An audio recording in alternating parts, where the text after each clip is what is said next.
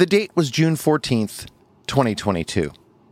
And in the middle of a growing global economic crisis, American President Joe Biden tweeted out the following statement Under my plan, no one making less than $400,000 per year will pay a penny more in federal taxes. But we'll no longer have a situation where 55 of the largest corporations in America pay zero in federal income taxes on $40 billion in profits. The first sentence tweeted out by the President of the United States was a campaign promise that he's been repeating since before he won the presidency. The second sentence, however, gave me pause. Is it actually possible that 55 of the largest corporations in the USA pay no federal income tax on $40 billion in profits? How can that be?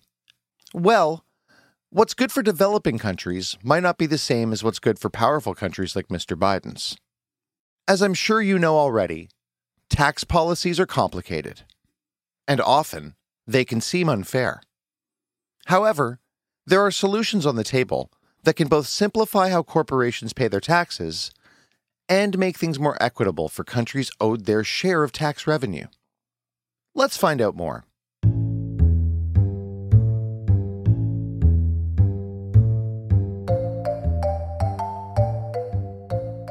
Welcome to the second season of The New Normal, the podcast exploring management research, brought to you by Delve, the official thought leadership platform of McGill University's Desautels Faculty of Management. I'm your host, Dave Kaufman. On this episode of The New Normal, we talk with Desautels professor Preetika Joshi about tax avoidance and income shifting by corporations, whether country by country reporting is an effective tax avoidance deterrent, and how thought leaders believe that new technologies like blockchain and AI will make tax avoidance more difficult in the future. Joining me for this episode is Professor Preetika Joshi, Assistant Professor of Accounting at the Desautels Faculty of Management at McGill University. She's a qualified CPA with training in archival and empirical accounting research. Professor Joshi is also an experienced educator, having taught accounting and tax at the university and professional levels for nearly a decade. Professor Joshi's latest research examines whether country by country tax reporting has had its desired effect on multinational corporations. Spoiler alert so far, it has not. I began our conversation by asking Professor Joshi how large of a worldwide problem tax avoidance and income shifting really is. I think it's a pretty significant problem. The estimate can run into hundreds of billions of dollars globally. So, to give you a sense, there there was a figure that the International Monetary Fund had given back in 2018, and they had estimated this to be around 500 to 600 billion for globally. This that's the estimate. So that's probably more than a lot of the country's GDPs put together. So I would say it's a pretty significant problem, and this has been growing over the years. I was curious about examples of societal impacts that we see from large scale tax avoidance. As evidenced by Biden's tweet, tax avoidance does seem to have political value as a wedge issue. Professor Joshi believes that this issue is far from black and white. I think the societal impact are harder to quantify and explain because on one hand, we have developing nations. You can take nations like Barbados, Bahamas, which have this bad impression or bad reputation of being tax haven but at the end of the day they are developing nations. So they benefit a lot from inflow of capital that these companies bring by shifting income there. And it helps them. It helps them for employment for investment for development if you go down to countries, actually, we were in British Virgin Island a number of years ago, and it is also one of the tax haven countries, but you can see the development that has come. I could see all the major Canadian banks there, and that was something very unique. So it, it makes a difference for these nations. But on the other hand, you have developed countries like Canada and the US and the Germanys of the world that say that the fair tax is not being paid. So I think to be able to quantify or identify the societal impact, what we have to understand is the problem doesn't lie with shifting income to another country Because as long as a company is paying tax on profits in any given country, I think it's fine. The problem comes when these companies are able to structure their operations in a way that they end up paying no tax in any country. And then you can say that the societal impact comes from the fact that the revenue is not being generated by governments and they cannot use it for the further development of their individual countries. And this is where the complexities of tax laws come into play. Professor Joshi says that something that multinationals succeed at is playing within the rules as they're designed. Yeah, and the fault lies, I would say, is in the rules, right? And the problem lies there because if you think about most of these rules that we talk about in Canada or globally, they they were not meant for today's economy. These rules are quite old. Some of them date back to when the Tax Act was originally written, which, you know, if you didn't know, the Canadian Income Tax Act was first written in 1917 to help finance the First World War. And the same goes for US as well. Their first Income Tax Act was written to finance the World War. So the economies, the countries have changed. Globalization has brought in changes. What has happened is that the companies have gotten way ahead than governments in terms of being able to identify the opportunities and challenges that globalization brings. One way that governments have adapted is by introducing the OECD's country by country or CBCR plan.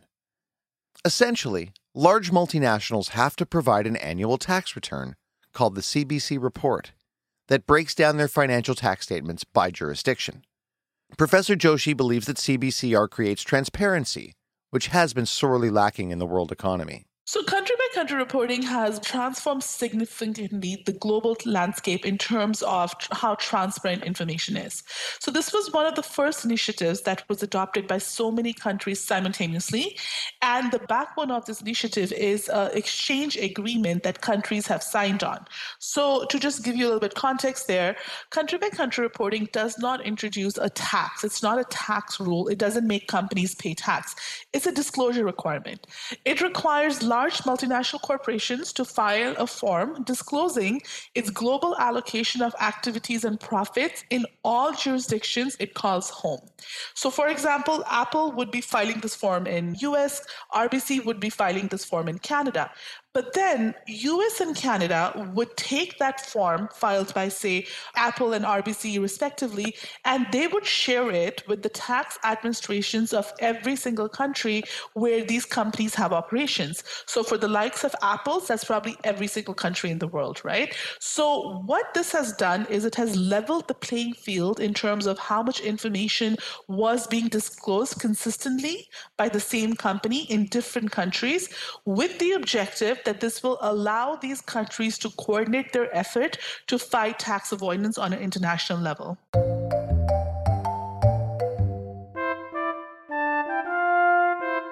Professor Joshi's 2020 paper, published in the prestigious Journal of Accounting Research, argues that country by country reporting deters both tax avoidance and income shifting. What my research suggests is that the initial reaction, and I would like to say that my sample was made up of European Union multinational corporations, but there's no reason to believe that other com- uh, companies in other countries will behave otherwise. So the research suggests that the initial reaction was definitely that there was a reduction in tax avoidance.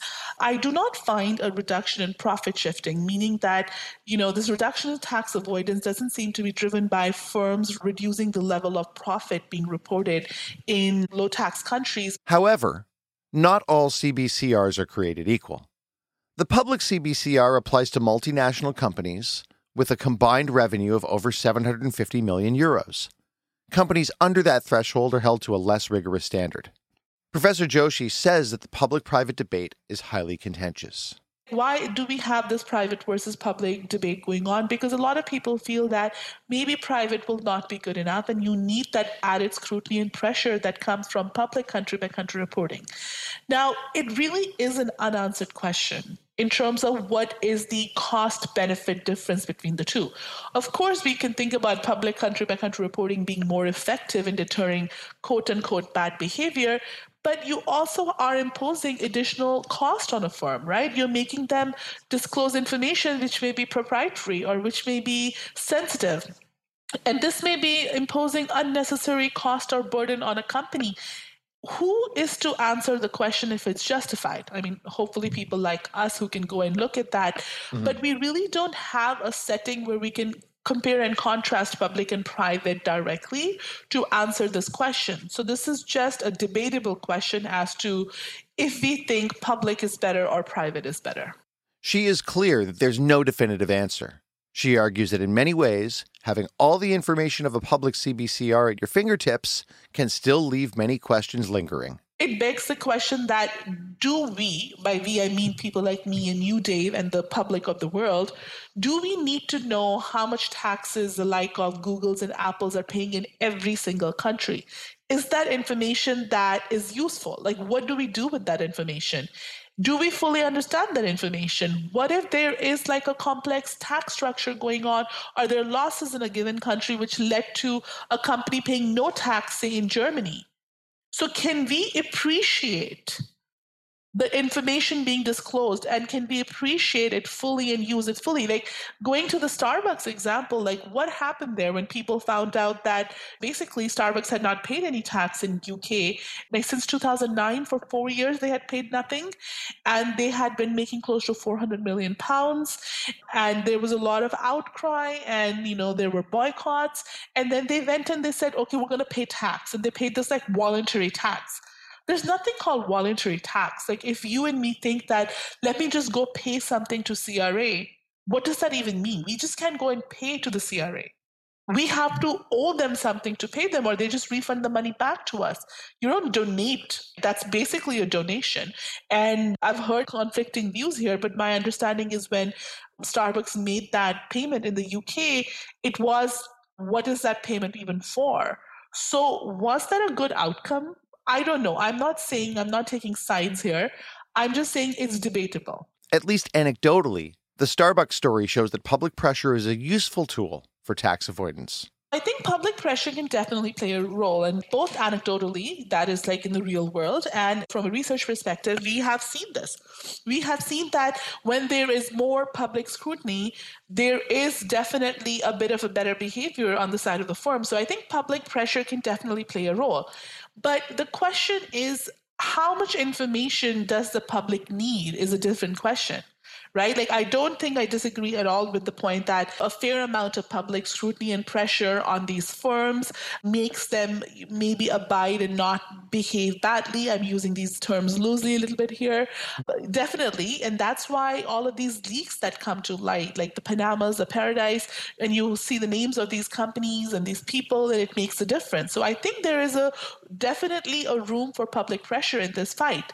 I'm just not sure if the public fully would understand the details of that public country by country reporting to use it properly. I don't know if the UK result was appropriate because what if the reason Starbucks was not paying tax in UK had to do with valid tax plan or had to do with losses they had or credits they caught. Like we are not privy to that information because it's the Starbucks and the Apples of the world, we all get the sense of that, oh, they should be paying tax.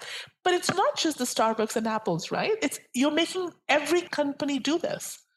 So is it justified to impose tax on these other companies which are not Starbucks and Apples and disclose similar information? And like I said, it's a genuine concern companies have that they may be disclosing proprietary information in terms of when you're reporting your global allocation of your it's it's pretty detailed this reporting. You have to report the number of asset the number of employees your assets your income your equity your taxes paid. In every country you're operating. What about the regular companies of the world which are not apples and starbucks? They're doing it too. So can we justify this uh, extent of disclosure I think that we don't know. I think we can make an argument both ways why this public country by country reporting could be effective, but on the other hand, why it may not be effective. So I really think that this is somewhat of an unanswered question that research is needed to address it. There are other methods currently being tested to deter tax avoidance and income shifting. Professor Joshi is especially interested in how blockchain technology and AI could lead to even more comprehensive financial accountability. So it's interesting. I actually have a project that we got funding from the federal government for, and it, it looks at that. So in that question what we're trying to do is we're trying to create an experiment to study how if blockchain was adopted by tax administrations, what would that do? Would that lead to taxpayers in general not avoiding taxes? I think, on a theoretical perspective, it's easy to make that argument given that blockchain is immutable, irrefutable, and you have this real time record of transaction. If you think about a perfect world where we can actually adopt and implement blockchain, I definitely think that it would be a huge deterrence. Australia actually is, after a number of years, in investing quite a significant amount amount of money has adopted a pilot blockchain for a certain industry for tax purposes. So it'll be interesting to see what they find here.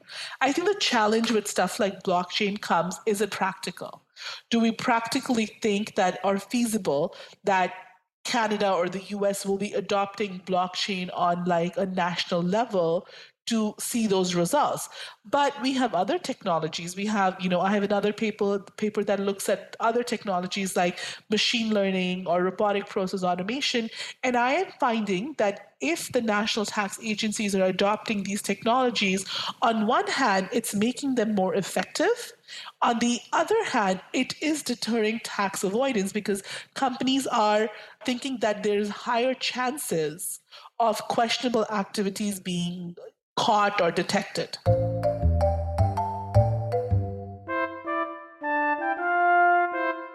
As our conversation was wrapping up, I asked Professor Joshi what compels companies to actively avoid paying taxes in the first place. Her response helped me see why these multinationals act in the manner that they do. Honestly, if you ask companies, um, I don't think this they look at it as avoiding taxes. The fundamental question is how much tax should a company be paying? Right? I mean, that's that's basically what this is all about. If you talk about a company, the company should be paying a tax that they uh, owe based on the level of profit they have. But companies have operations. Those operations privy them to deductions and credits. So it's not simple as taking their income and multiplying it by a certain tax rate. Countries give huge incentives for R&D because they want research and development. That's innovation, right? So if a company is investing heavily in R&D, they will be paying a very low amount of tax because that's how the tax system is intended. From a company's perspective, this is an expense.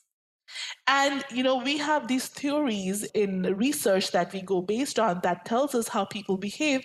And one of those theories is something called an agency theory. And the agency theory basically says that it's a principal agent problem, is what it is. The owners of the company, big company, are shareholders, but the people who operate the company are managers. So that's the, the principal and the owner, agent owner kind of situation. The job of these managers is to maximize returns and benefits for shareholders. Before, a very simple sense of what that maximizing return was things like profitability of the company and share prices, right? Because higher the share prices, more returns the company is making. What drives share prices? Very simply, profits. Of course, other stuff does, but very simply, more profitable, more valued the firm is, higher the share prices. So, in some ways, people can think about that it is the job of the managers or the agents of the company to maximize the profitability. So, these managers will tell you things like if we are expected to keep our overhead low, our uh, salary costs low, why are we not expected to keep our tax costs low? Why is that expense different? This sounds to me like being beholden to shareholders, is above everything, above the tax system of the countries in which they operate. Everything comes back to driving that stock price up and increasing that shareholder dividend. If you talk about companies and not NPOs, the whole objective of that company is to maximize the wealth of their shareholders. So these companies will tell you, and you know, I'm going to draw a parallel to a COVID initiative that came up, and I was interviewed a few times on this issue, and you must be aware too, when the COVID benefits were given to companies, and then the companies later on used them to pay back, you know, some dividends or something to their shareholders when those managers were asked, they said, Well, we didn't do anything wrong. We were given this incentive. We took it because we were eligible. We didn't like fudge the system, but we had the money, so we kind of maximized returns to our shareholders. In a 2020 investigation, CBC News analyzed the financial statements of 53 public companies that disclosed receiving over $10 million under the Canadian Emergency Wage Subsidy Program, or CEWS. They found that nearly 30 of them issued quarterly payments to shareholders while collecting the subsidy. As Professor Joshi said, they didn't do anything wrong. They just played within the rules. I think the disconnect comes in the view. We have, as a society, the view is changing from just being concerned about your wealth and your returns to kind of looking at the overall, the world, the global economy, and, you know, benefiting everything, everybody. So the question really comes is what we think is a fair level of tax. I do believe that most companies, and I can't quantify what that is, are probably just using the deductions and credits and incentives provided to them. They hire very expensive tax advisors who know exactly what to do and I was one of those tax advisors in different life. And they reorganized this company's operations in a way that it minimizes their tax liability. We do that too as individuals, right? We try to organize our operations in a way that we pay lower tax. For example, you know, if you are a doctor who's making a lot of money, but you make it through your corporation and you have childcare expense, you take enough money out of that company so you can ma- maximize your childcare deduction. So I don't think the companies are doing anything different. But because of the scale of these companies being so big and being so global, they benefit from taking advantage of these tax deductions and breaks in different countries, which was not meant to happen. And when all of that is put back together, you have companies which are paying tax at 4% and 5%.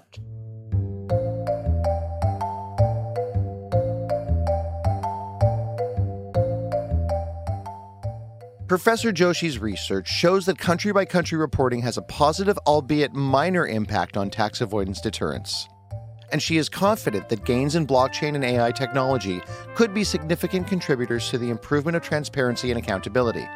However, as long as shareholder capitalism remains the standard, companies will always be looking for that way to increase that quarterly shareholder dividend. And for as long as companies take advantage of tax rules that are beneficial to them, what is fair and equitable will only depend on one thing are you a shareholder or not? Stay tuned as we navigate this new normal together.